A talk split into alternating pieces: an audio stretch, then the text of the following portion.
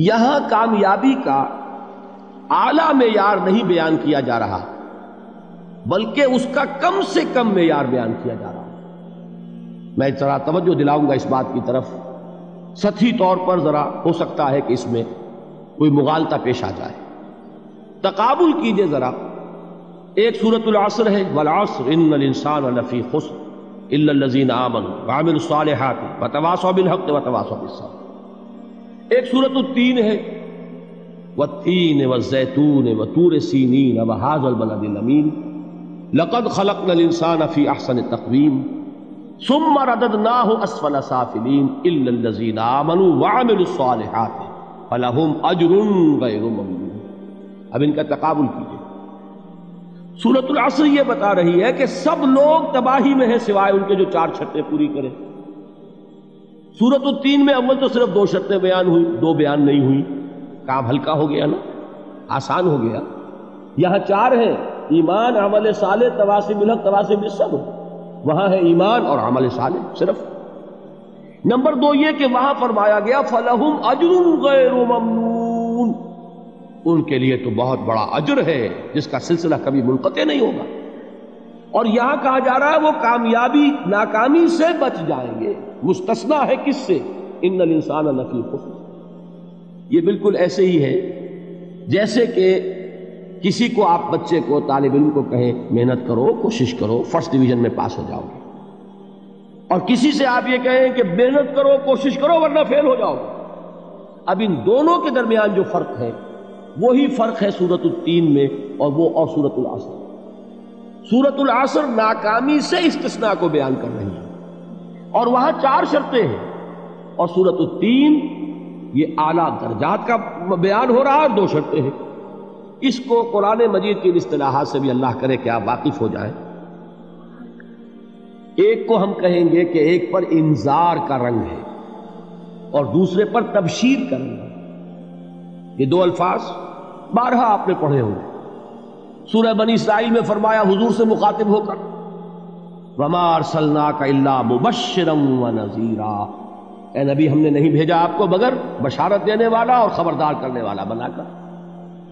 سورہ کہف میں جمع کے سیغے میں آیا، وما نرسل المرسلین الا مبشرین ومنذرین ہم نہیں بھیجتے رہے اپنے رسولوں کو مگر مبشر اور نذیر بنا کر۔ حضور کے بارے میں فرمایا انا ارسلنا کا شاہدم و مبشرم و نذیرہ جمع کے سیغے میں سورہ نساء میں فرمایا رسولم مبشرین و منذرین، لئلا یکون للناس علی اللہ حجت بعد الرسل وکان اللہ عزیزا حکیما. ایک ہے ابشار، بشارت دینا۔ ایک ہے انذار، خبردار کرنا۔ اور آپ کو معلوم ہے کہ کسی بھی تربیت کے اندر ان دونوں چیزوں کی ضرورت ہے۔ کبھی ایسا ہوتا ہے کہ ڈانٹ ڈپٹ کی ضرورت پیش آتی ہے۔ دھمکی کی ضرورت پیش آتی ہے۔ باز آ جاؤ، اپنے رویے کو درست کرو۔ ورنہ پکڑ ہوگی، سزا ملے گی۔ کبھی آپ شاباش دیتے ہمت کرو، گھبراؤ نہیں۔ تمہارے اندر صلاحیت ہے، مایوس نہ ہو۔ ہمت تمہاری کیوں جواب دے رہی ہے؟ تم بڑے ذہین ہو، محنت کرو، بڑے اعلیٰ درجات ملیں گے۔ قرآن مجید میں یہ دونوں رنگ ہیں جو اختیار کیے گئے۔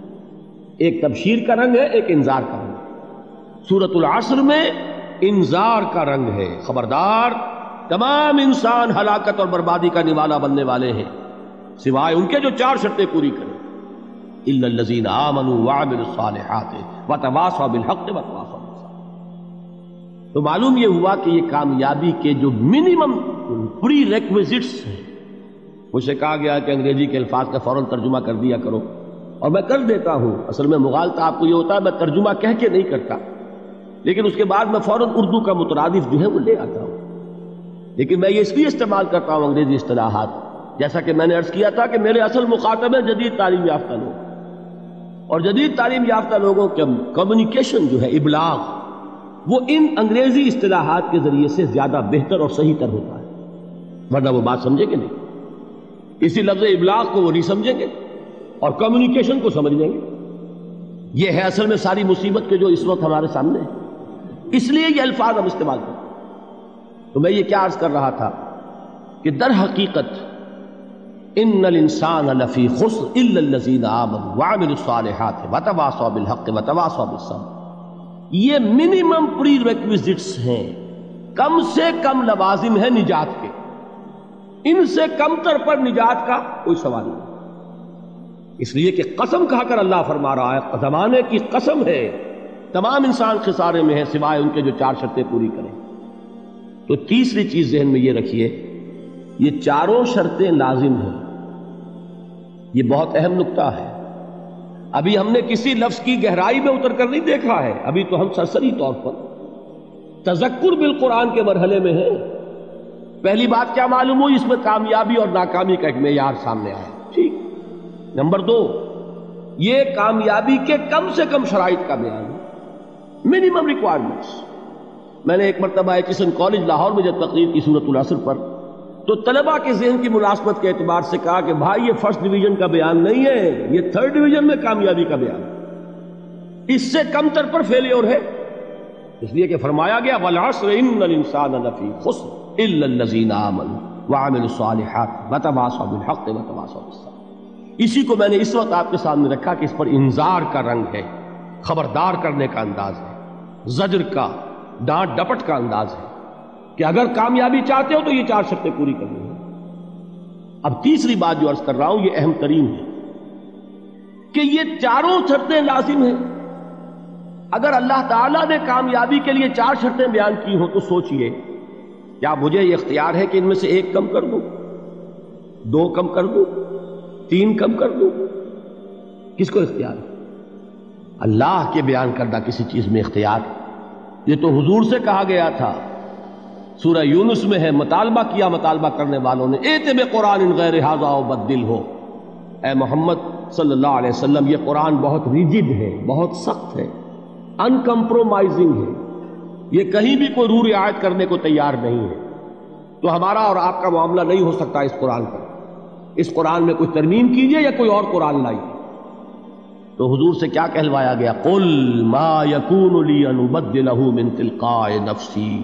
ان اتبع الا ما یوحا الی اے نبی، ان سے کہہ دیجیے، میرے لیے ہرگز ممکن نہیں ہے کہ میں اس قرآن میں اپنے جی سے کوئی ترمیم کر دوں، کوئی تبدیلی کر دوں۔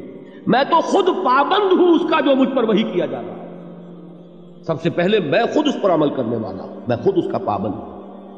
تو غور کیجیے، قرآن بیان کر رہا ہے کہ چار شرطیں ہیں نجات کی۔ اور آپ کے دل میں یہ بات بٹھا دی گئی ہے صرف کلمہ گو ہونا نجات کے لیے کافی ہے۔ صرف ایمان سے نجات ہو جائے گی۔ یہ بات جو ہے ذہن میں رکھیے، ایک نجات وہ ہے جو ہزار ہا ہزار برس تک جہنم میں کوئلہ بننے کے بعد نجات ہو، میں اس نجات کی بات نہیں کرتا۔ وہ نجات تو ملے گی یقیناً۔ جس شخص کے دل میں رائی کے دانے کے برابر بھی ایمان ہوگا، وہ اپنے اعمال کی، اپنے کرتوتوں کی صدا بھگت کر بالآخر جنت کے اندر داخل کیا جائے گا، جہنم سے نکالا جائے گا۔ اور نکالا جائے گا تو اس وقت حال کیا ہوگا؟ جیسے جلا ہوا کوئلہ، اس کے سوا کچھ حدیث میں اس کی شرح آئی۔ لیکن یہ نجات نہیں، نجات وہ کہ جو اللہ تعالیٰ میدان حشر ہی میں ہماری مغفرت کا اعلان فرمائے۔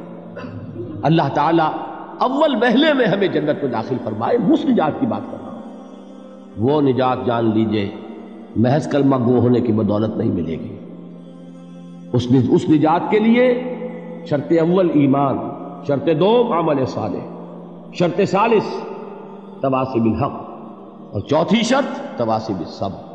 یہ قرآن کا بیان ہے، یہ کسی انسان کا کلام نہیں ہے کہ اس میں ترمیم کی جا سکے۔